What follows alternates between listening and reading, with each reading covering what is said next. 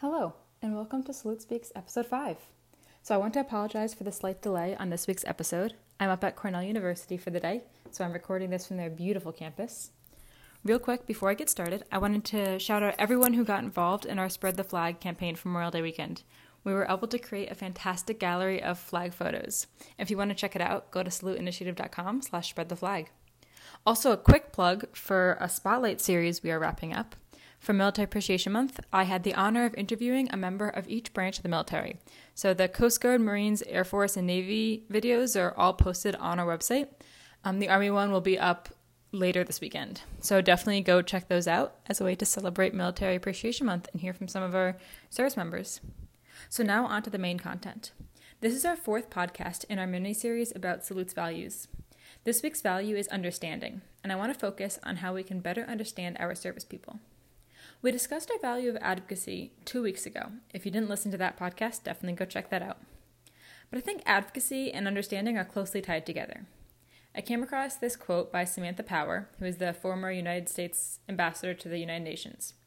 She says, All advocacy is, at its core, an exercise in empathy. Empathy is defined as the ability to understand and share feelings with someone. So you may be saying, how can I share the feelings of these service people if I haven't been through their same experiences? As I've acknowledged in previous podcasts, not everyone has the same desire to join the service fields, and that is totally okay. But there are still ways to share the feelings of our men and women in service.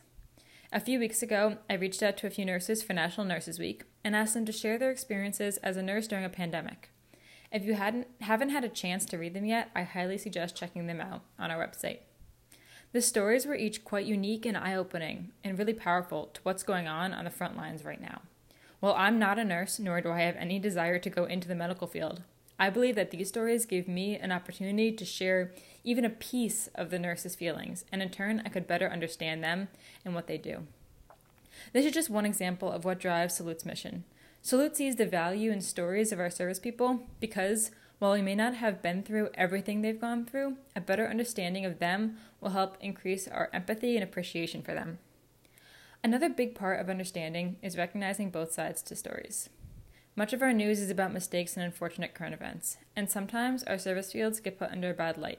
Now, I am not saying that our service people are perfect or never in the wrong. That is certainly not true.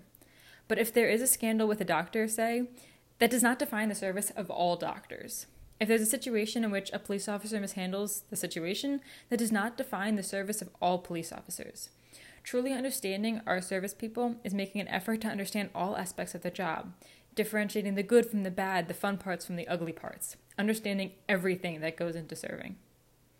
So, to wrap this up, a lot of the work that our service people do is behind the scenes, like the stage crew at a theater. Just as a stage crew is essential to a great show, these behind the scenes service people are essential to a functioning society. By understanding them, we can form a more, more, cohesive environment in which the members of our community can connect with those serving us behind the scenes. So, next time you come across a police officer or a nurse or someone in the military, ask them to share their story. Ask them what the best part of their job is. Ask them what the hardest part of their job is. Make an effort to un- really understand what they do, and it'll help open your eyes to the incredible role that these service people play in our communities. I hope you enjoyed this podcast about Salute's fourth value of understanding. Please check out our website, saluteinitiative.com, and connect with us on social media.